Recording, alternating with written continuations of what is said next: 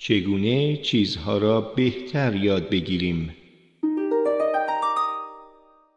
احتمالا شما هم از این احساس متنفرید که سه هفته رو صرف خوندن یک کتاب کردید و یه ماه بعد یکی یه چیزی راجع به اون کتاب ازتون می‌پرسه و نمی‌تونید حتی یک کلمه از خونده هاتون رو به خاطر بیارید.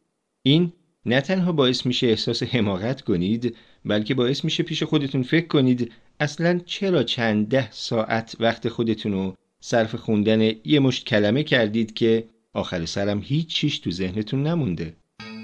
راه های بهتر و بدتر برای یادگیری وجود داره. جالب این که با وجود تمام چرندیاتی که تو مدرسه در زمینه آموختنی ها وجود داره در مورد نحوه یادگیری مؤثر هیچ صحبتی نمیشه. وقتی میگم یادگیری مؤثر منظورم اینه که نه تنها دانشی رو یاد بگیریم بلکه بتونیم اون دانش رو در نقطه ای از آینده به طور مؤثر به کار ببریم. بنابراین و طبق این تعریف بیشتر کاری که تو مدرسه کردید اصولا یادگیری نبوده بلکه صرفا تمریناتی موقت برای حفظ کردن بوده. بیشتر سمینارها و دوره ها و کتابا و کنفرانس هایی که مردم براشون هزینه می‌کنن هم یادگیری نیست.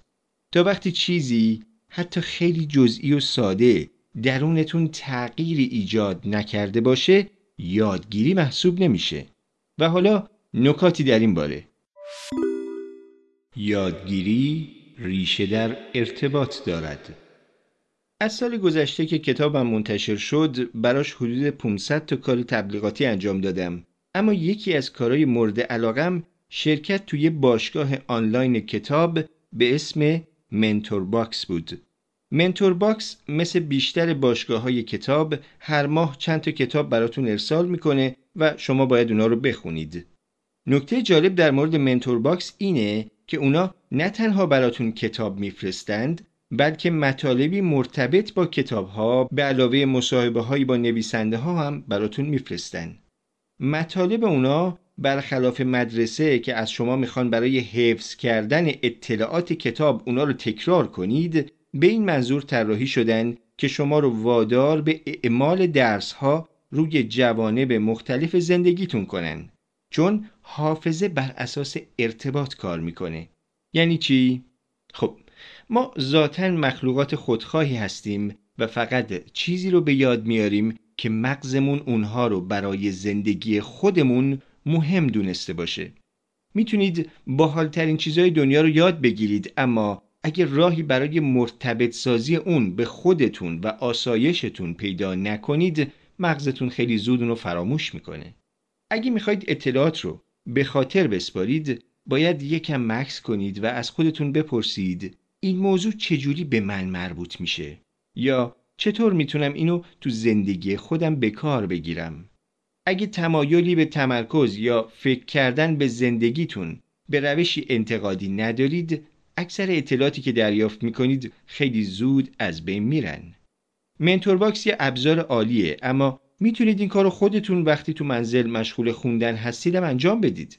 می‌تونید برید بیرون و یه دفترچه یادداشت بخرید یا تو کامپیوترتون یه پوشه رو به این کار اختصاص بدید و هر وقت به چیز جالبی توی کتاب برخوردید کاربرد یا ارتباط اون رو با زندگیتون یادداشت کنید. مثلا اینکه چطور می‌تونید از اون مفهوم استفاده کنید یا چطور چیزی در گذشتهتون رو شهر میده یا چطور می‌تونه تو مشکلات بهتون کمک کنه. اصولا شما باید توی ذهنتون به هر مطلبی که مطالعه می‌کنید با یه هدف مشخص نزدیک بشید. خوندن کتاب فقط این نیست که بگید خب اینو خوندمش.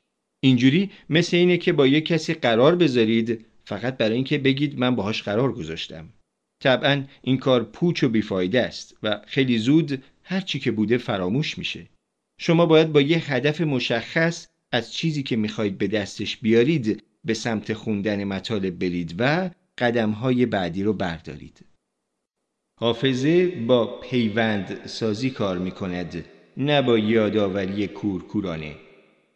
همه ما تجربه تماشای چیزی رو داشتیم منتها اغلب وقتی دو روز بعد سعی می‌کنیم در موردش فکر کنیم یادمون نمیاد اصلا محتواش چی بوده دلیلش اینه که یادآوری کورکورانی اطلاعات به طور غیر منتظره اصلا به درد نمی‌خوره و به هیچ وجه روش موثری برای کارکرد مغزمون نیست. حافظه ما با پیوند سازی کار می‌کنه. بذار بهتون یه مثال بزنم. چند سال پیش یه مستند در مورد تیم هاکی شوروی دیدم.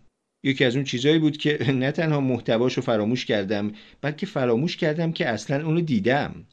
بعد دو ماه پیش با یکی صحبت می‌کردم که داشت یه کتاب در مورد کار گروهی مینوشت. اون یه چیزی در مورد هاکی گفت و من بلا فاصله مستنده رو به خاطر آوردم و شروع کردم به توصیفش برای اون شخص و یهو جرقه های از صحنه ها و مصاحبه های مختلف به حافظه هوشیارم برگشت.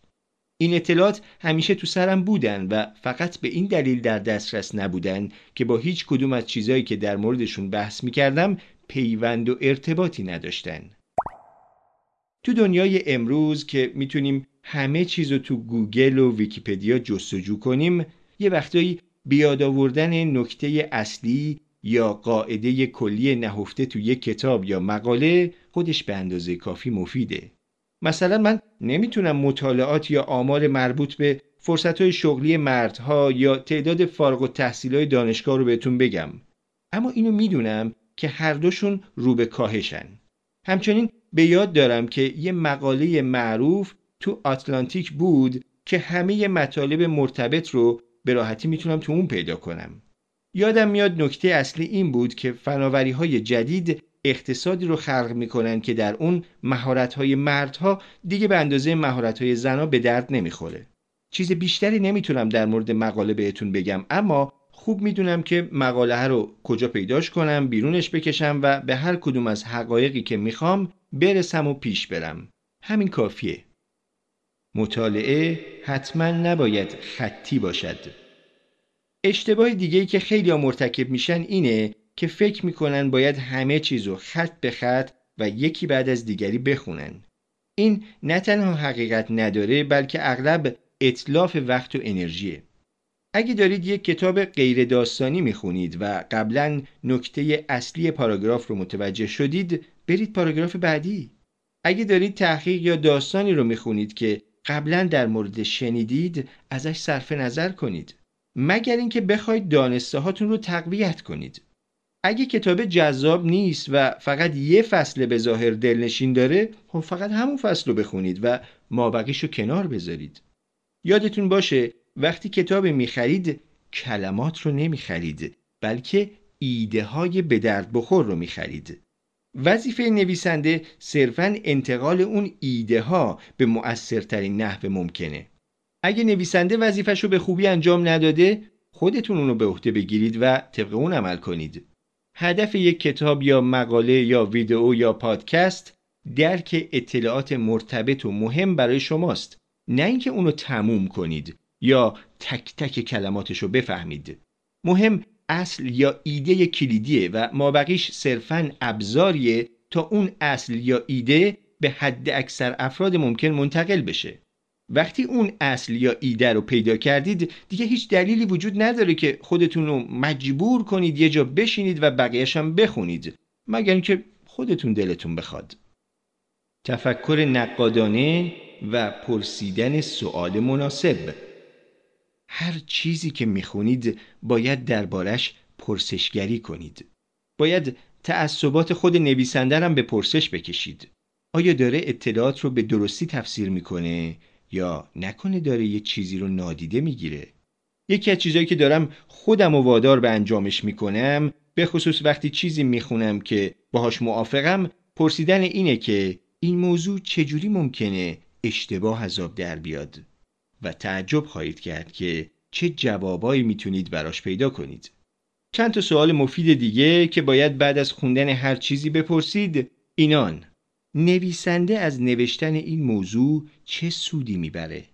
آیا چیزی مربوط به زندگی و شادکامی من توش هست؟ آیا ارزش به یاد آوردن داره؟ اصل اساسی اینجا چیه؟ چجوری میشه اونو روی جوانب دیگه زندگی اعمال کرد؟ حقیقت اینه که چیزهایی که ما در اونها حتم داریم خیلی کمن بیشتر مدل ها و تئوری ها از حمایت تجربی کمی برخوردارن و خارج از علوم دقیق بخش اعظمی از تحقیقات دانشگاهی منتشر شده تو بهترین حالت سست و بیدوامن و تو بدترین حالت شدیدن اشتباه و گمراه کننده همه چیزو باید با چاشنی تردید بپذیرید. حتی چیزایی رو که من دارم می نویسم چرا؟